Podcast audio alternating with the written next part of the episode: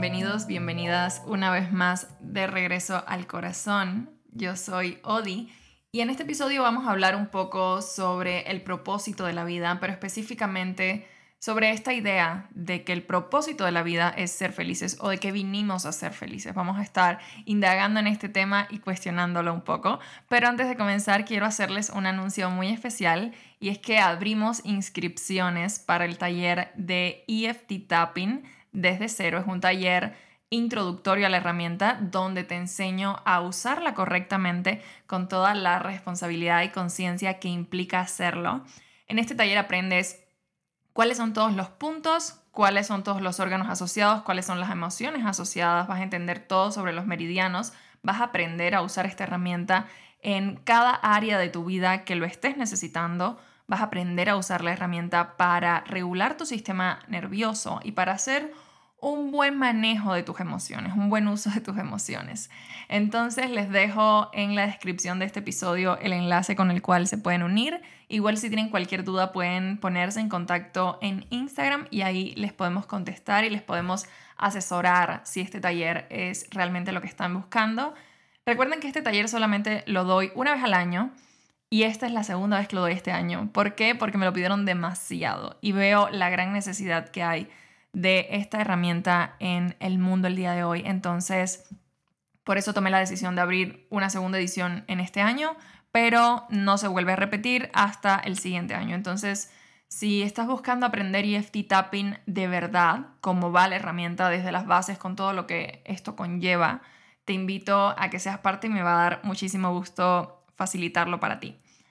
Entonces, antes de comenzar también quiero contarles que estoy atravesando un periodo, una etapa de tomar decisiones súper fuertes, decisiones que me sacan mucho de mi zona de confort. Estoy tomando decisiones sobre temas que me dan miedo desde hace muchísimos años, me daban miedo. Y es justo gracias a estar usando esta herramienta de tapping que lo he podido hacer. Hace aproximadamente, creo que un mes, quizás un poquito más, acabé de dar un taller de 21 días de EFT tapping donde estuvimos trabajando sobre las heridas de la infancia. Y se movió muchísimo, porque claro, cuando yo facilito estos talleres no solo es para quien los toma, sino también para mí. Y bueno, se me movió la vida, se me movió todo y está siendo maravilloso poder enfrentarme a esos miedos antiguos que tenía y ver cómo ahora es mucho más fácil, cómo lo hago desde un espacio de muchísima confianza en mí, en mi poder personal, en mi valor personal, en mi conciencia y en todo este ser humano que he estado construyendo por años. Entonces, bueno, se están moviendo muchas cosas. Ya les estaré contando pronto, pero tomé una gran decisión. Creo que en el siguiente episodio ya les voy a poder contar de qué se trata. Pero bueno, me emociona mucho. Me da un poco de miedo aún. Pero lo estamos haciendo de la mano de esta herramienta de tapping para disipar el miedo. Porque siempre les digo, estas frases, cuando las frases se hacen cliché, por lo general ya no me gustan, ¿no? Y esta frase de si tienes miedo, hazlo con miedo no estoy de acuerdo, no creo en eso. Creo que si tienes miedo puedes hacer tapping y luego hacer las cosas. No tienes que vivir en ese estado de miedo. Puedes usar herramientas energéticas para disipar ese miedo y para regularlo en el cuerpo también, porque no es natural pasarnos días y años sintiendo miedo, por lo mismo que sabemos que ya no representa una amenaza real. Entonces esta herramienta está siendo maravillosa en mi vida y en mi proceso. Y no veo la hora de poderles contar la decisión que tomé. Entonces vamos a ir comenzando. Este episodio fue, salió, nació de uno de esos momentos de inspiración que te llegan a veces de la nada. Y es que estaba leyendo un libro y de repente me vino la necesidad esta de sentarme a escribir sobre la felicidad, ¿no? Y oigan, pónganse a pensar cuántos de nosotros hemos pasado nuestras vidas corriendo detrás de la felicidad. Porque a un par de personas se les ocurrió usar con mucho afán esta frase motivacional que dice, viniste a ser feliz, no te distraigas. Y acabamos al final todos buscando muchísima distracción a través de los placeres instantáneos para sentirnos felices, para creer o sentir que estamos cumpliendo con ese propósito de la vida. Y yo te voy a ser muy honesta y muy directa con este tema. Yo no creo que vinimos a ser felices. Es más, creo que creer esto es condenarnos a una búsqueda eterna e inalcanzable, que muchas veces se acaba por convertir en un campo minado de placeres instantáneos. Yo creo que vinimos a hacer muchas cosas más que solamente ser felices. Creo que vinimos a aprender, vinimos a evolucionar, vinimos a ser felices en algunos momentos, pero también vinimos a experimentar el contraste de la felicidad. Y es que también vinimos a estar tristes, enojados. Y también vinimos a estar agradecidos o esperanzados o ilusionados. Creo que la experiencia humana es demasiado compleja como para tratar de encasillarla en tan solo una idea romántica de sí misma. Y piénsalo, si tú estuvieras feliz todo el tiempo, ¿cómo podrías verdaderamente estar seguro de que eso es la felicidad? Creo que la única forma de experimentar algo o de estar conscientes de esas cosas es a través de experimentar sus opuestos. Y hablábamos de esto en el episodio que grabé con Gaby de Tantra. Y escúchenlo porque está buenísimo, es una filosofía que a mí me ha ayudado muchísimo a ver la vida con otros lentes. Oigan, e incluso ahora me viene a la mente esta analogía del pastel de chocolate, no sé si la han escuchado alguna vez, es bastante popular. Y básicamente consiste en que te imaginas este pastel de chocolate delicioso enfrente de ti. La primera rebanada se te va a antojar muchísimo, la vas a disfrutar. Y la segunda quizás todavía te parezca rica, ¿no? La tercera, tú estás lleno, pero puedes reconocer que es un buen sabor. En la cuarta rebanada de ese pastel, tú ya vas a empezar a sentir esta repugnancia, este un poco de asco de tanto pastel. Y creo que esta analogía la podemos extrapolar muy fácil a este tema de la felicidad. Y bueno, te, debes preguntar ahora de dónde me salió esta idea un poco loca. y bueno, pues resulta que me di cuenta de que los seres humanos pasamos tanto tiempo evitando emociones. ¿Cuántas cosas hacemos para evitar el enojo, la tristeza, la rabia, la frustración, la ira? Pasamos tanto tiempo rechazando esas emociones que nos parecen incómodas, quizás no solo porque sean incómodas, sino porque sentimos que al sentirlas estamos fallándole a esta visión de la vida, a este propósito de la vida, a esa explicación del mundo o esa un poco absurda idea de que vinimos a ser felices solamente. Y lo que pasa cuando yo vivo negando constantemente mis emociones es que estas se acaban acumulando en mi cuerpo y se convierten en pequeños tumores energéticos, quistes energéticos, que no solo van a enfermar al cuerpo, sino que corremos el riesgo de que revienten en los momentos menos indicados. Las emociones que nos negamos a sentir, que nos negamos a experimentar y a permitir, son las que acaban saboteando nuestras vidas desde adentro, de una manera sigilosa y sutil, casi imperceptible. Y por ende, acabamos desarrollando muy malas relaciones. Malas relaciones con nosotros, con la vida, con nuestro cuerpo, con el trabajo y con otras personas. Las emociones son energía en movimiento. Cuando no permites una emoción, estás bloqueando el flujo de esa energía que representa esa emoción. Ha sido tanto lo que hemos satanizado las emociones incómodas que hemos construido una sociedad especialista en ocultarlas, negarlas y rechazarlas. Y desde que somos niños nos dicen, ya no te enojes, ya no estés triste, ay, ponte alegre, ponte feliz, a ver, una sonrisita. ¿Por qué permitimos unas y rechazamos otras? De nuevo, quizás porque nadie nos enseñó a sostener ese tipo de energía que viene con el enojo o con la tristeza. Pero ¿qué pasaría si le quitamos la etiqueta a las emociones? ¿Qué tal si le quitamos de paso la etiqueta a la energía? No hay emociones buenas ni emociones malas, hay energía en movimiento. No sé si han escuchado esto de que las emociones duran 90 segundos en el cuerpo.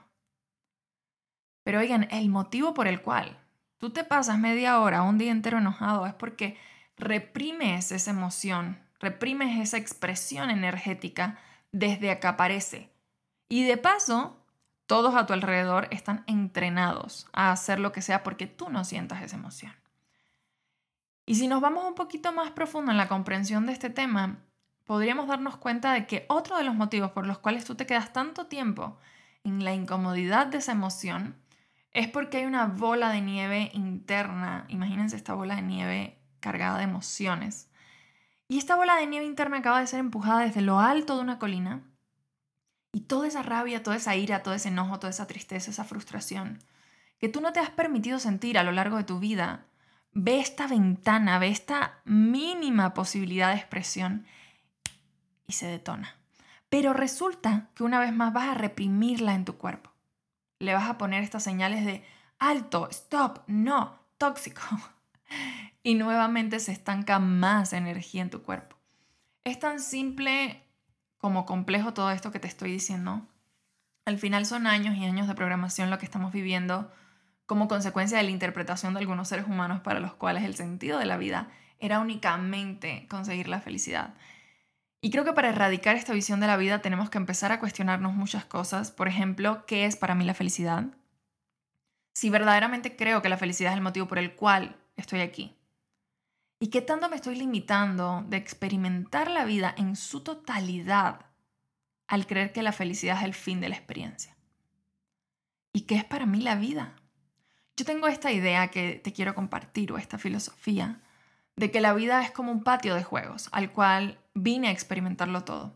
Y al creer esto, yo estoy abierta a experimentar el sol y la lluvia, el frío y el calor, la alegría y la tristeza, la enfermedad y la salud, con los mismos lentes, desde la misma perspectiva o percepción, como parte de la experiencia, ¿no? Estoy abierta a experimentar cada contraste que llega a mi patio de juegos. Y esto me permite disminuir esa carga de frustración. Esto me permite, de cierto modo, dejar de sufrir tanto. Porque cuando tú te resistes a no sentir o cuando reprimes ese sentir, eso que llega automáticamente es la sensación de sufrimiento. Porque no estamos diseñados para reprimir tanto las emociones.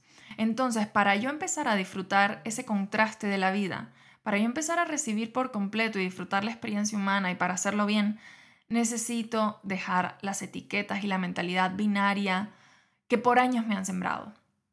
Aquí les voy a ser bien directa y concreta con el trabajo que tenemos que hacer. Primero hay que aceptar que la mente no está diseñada para ser feliz, sino para hacernos sobrevivir.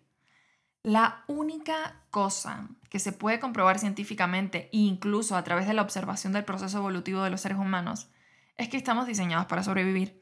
Incluso esta idea del placer, el motivo por el cual buscamos tanto el placer, es porque el placer es un indicador de que estamos vivos, de que estamos seguros. Y cuando estás en un estado de peleo corre, difícilmente vas a poder experimentar el placer. Entonces todo el tiempo que buscamos estos placeres, muchas veces instantáneos, en realidad lo que estamos haciendo es encendiendo un mecanismo que le avisa al cerebro de que estamos bien, de que estamos vivos, de que estamos seguros. O sea, estamos sobreviviendo. De hecho, déjenme les cuento, no existe hasta el día de hoy ninguna evidencia científica comprobable o medible de que nuestro propósito en la Tierra sea ser felices. Ni siquiera creo que se haya descubierto aún cuál es nuestro propósito. Todo se trata de sobrevivir. Y si les salta como a mí me saltó en algún punto, en algún momento, esta duda sobre la reproducción, porque, a ver, les voy a hacer una historia. Y es que hace poco puse una cajita de preguntas en Instagram y les preguntaba para ustedes cuál era el sentido de la vida, ¿no? ¿A qué vinimos a la vida? Y algunas de las respuestas fueron a reproducirnos. Y me dio mucha risa porque en algún punto yo también pensé que eso era lo único que vinimos. Y les cuento sobre algo que estuve investigando sobre esto, y es que en realidad es muy natural que busquemos reproducirnos, porque como especies buscamos hacer que perduremos en el planeta. Y esto no significa que nuestro propósito sea reproducirnos, significa que es una de las características que tenemos como especie.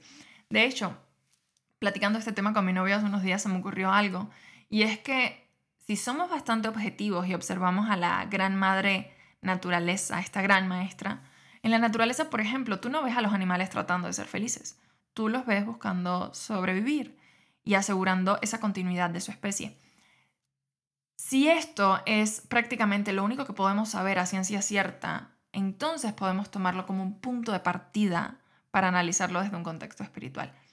A mí de verdad me está encantando esta visión espíritu científica del mundo, porque siento que me ayuda a no caer tanto en el pensamiento rosita, en esta idea místico, mágico, positiva de la vida, sino que me da unos lentes bastante objetivos y prácticos para entender el mundo. Entonces, si yo ya tengo este entendimiento de que el cerebro no está diseñado para hacerme feliz, sino para hacerme sobrevivir, puedo usar este principio como punto de partida y puedo entonces irme al contexto espiritual y preguntarme, ¿cuál es el propósito de mi existencia? Y al hacerlo me doy cuenta primero del papel que juega la conciencia, porque sin conciencia seríamos otra especie más de animales, luchando meramente por sobrevivir y por asegurar la continuidad de su especie. Pero el tener conciencia es lo que marca entonces la diferencia. Ahora, esa conciencia es la que nos permite cuestionarnos el por qué estamos aquí y a la vez nos permite intentar darle una explicación. Pero más allá, esa conciencia es la que nos permite percibir que tenemos emociones. Y aquí les va el gran paréntesis y el gran punto, ¿no? ¿Cuántas personas viven sin ser conscientes de sus emociones?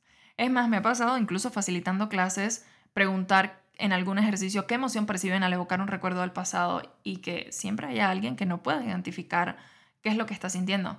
Y es bastante normal, ¿no? Pasa porque vivimos en una negación y en un adormecimiento constante de nuestras emociones, a tal grado que nos cuesta incluso reconocerlas. Por ejemplo, tú puedes eh, estar en esta situación en la que tú crees que estás súper enojado y en realidad lo que tienes es miedo. Que ojo, son emociones que son primas, son muy similares y regularmente están bastante conectadas. Pero aprender a distinguir qué es lo que yo estoy sintiendo en cada momento es lo que me puede ayudar a darle una mejor gestión a esas emociones. Entonces vamos aquí al punto 2 o al paso 2, que sería aprender a reconocer las emociones, ser consciente de mi emoción, porque eso es lo que también me hace humano. Y una vez que yo logro esto, puedo entonces tener uno de los regalos más grandes, que es el regalo de la presencia. Pero ese regalo yo lo pierdo enseguida si yo no sé manejar esa emoción, si yo no sé aceptarla y tener una relación sana con esa emoción. Porque suele pasar que sentimos la emoción y enseguida la mente se va a los miles de escenarios y probabilidades que mantienen viva la emoción en el cuerpo por muchísimo tiempo. Pero esto se podría resolver de una forma fácil, ¿no? Y es entendiendo que esos recuerdos, ese monkey mind que se activa con algunas emociones, tiene un único objetivo, sobrevivir. Tu cerebro entra en este proceso de asociación en el que cree que si en el pasado el sentir miedo luego estuvo asociado al peligro o viceversa, o hubo peligro y te dio miedo, entonces va a mandar una serie de pensamientos y recuerdos, o sea, en el presente, en la actualidad, que te ayudan a estar alerta por si llega ese peligro. Y la cuestión es que esto nos está pasando todo el día, todo el tiempo. ¿Ok? Y nos pasamos mucho tiempo, nos mantenemos mucho tiempo en ese estado de supervivencia. Y aquí es donde entra para mí el, el otro punto y es aprender a sentir la emoción. Por ejemplo, llega ese miedo y en vez de buscar todos los escenarios donde el miedo me protege de un peligro, puedo empezar a desarrollar esta conciencia de que es seguro sentir la emoción. Si yo le doy espacio a mi emoción de que se muestre, si yo me permito sentirla, porque ojo, lo único que quiere tu emoción es una cosa, que la sientas. Entonces, si yo me puedo detener a sentirla sin juzgarla y etiquetarla, sin frenarla o evitarla, entonces ocurre algo mágico y es que se extiende ese regalo de la vida, ese regalo de la presencia. Pero entonces, ¿qué pasa si esa emoción es súper fuerte? ¿Qué pasa si la emoción me moviliza a tomar acciones, decisiones desde ese espacio de supervivencia? Que es totalmente normal que ocurra. Ok, entonces aquí entra el siguiente paso, la herramienta.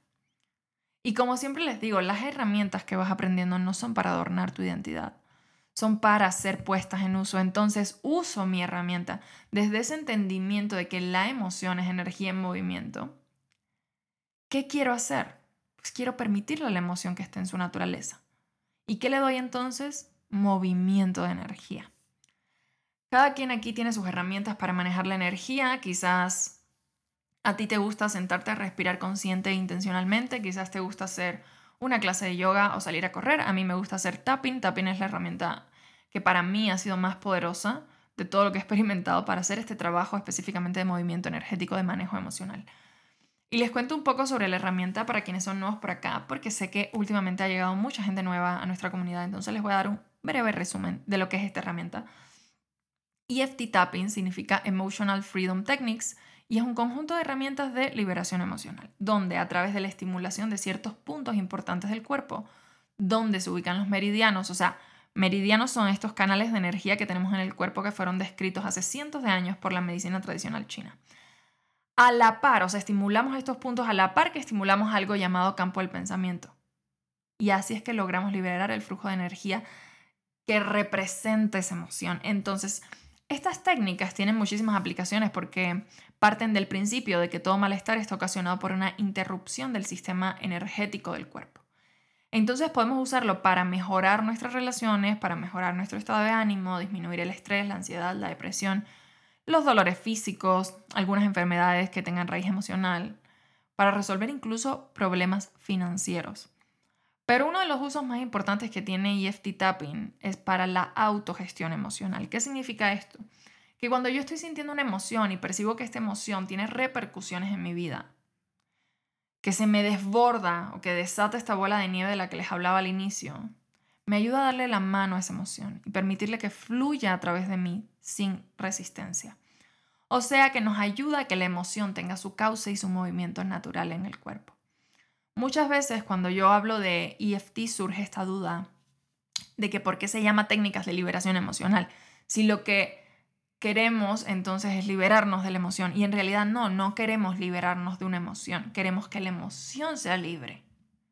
Queremos que esas emociones que por años hemos reprimido, que te causan enfermedad, esas emociones que se te desbordan, que te hacen perder la presencia, que esas emociones que detonan en ti patrones de respuesta poco sostenibles, que esas emociones que quizás están saboteando tu vida.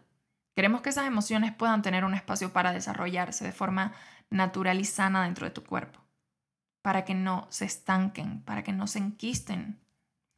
Y al permitir que mi emoción fluya a través de esos canales energéticos de mi cuerpo, yo estoy dándome permiso entonces de experimentar lo que verdaderamente es la naturaleza humana me permite estar en esa congruencia energética y vibracional. Y ojo, esto es un punto de partida muy importante también para la creación de nuestras vidas y es estar en congruencia energética y vibracional con mi ser, con mi ser humano.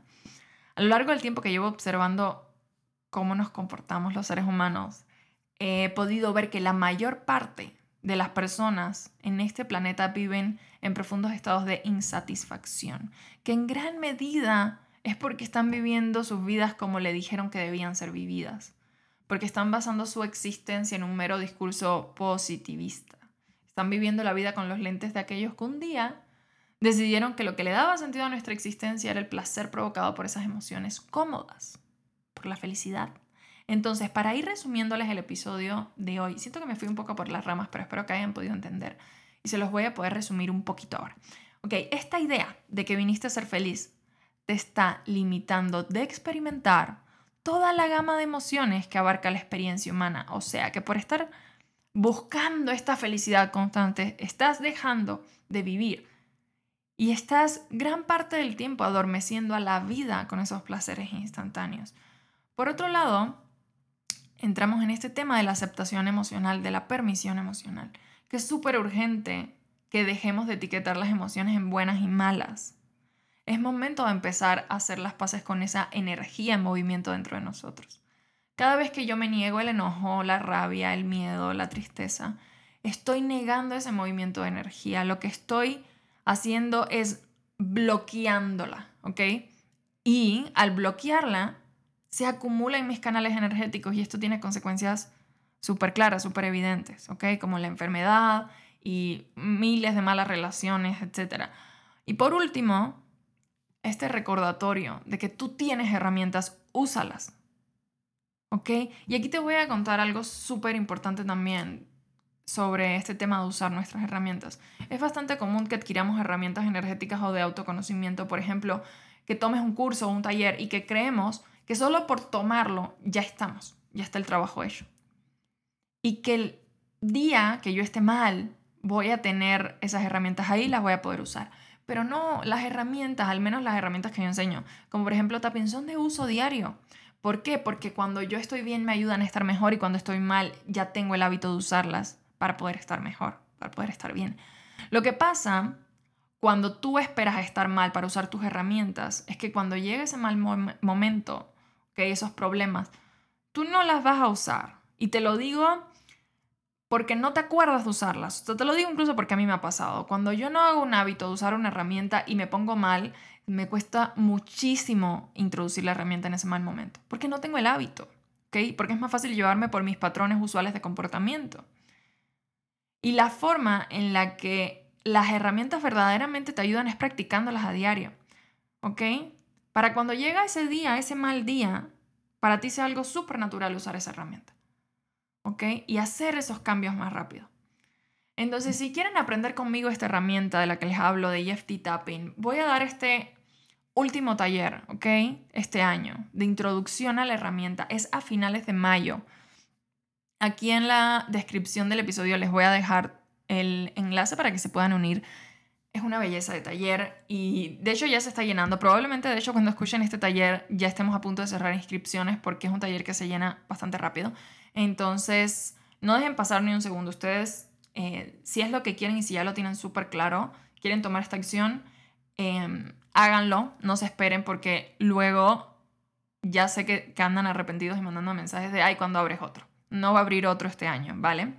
Entonces, espero que este episodio te haya servido. Espero que haya sido algún tipo de contribución en tu vida, en tu realidad en este momento. Igual si conoces a alguna persona que pueda estar necesitando este tema, te invito a que lo compartas y te invito también a que dejes alguna calificación en Spotify. Eso ayuda a que más personas puedan llegar a este podcast, a este espacio de comunidad.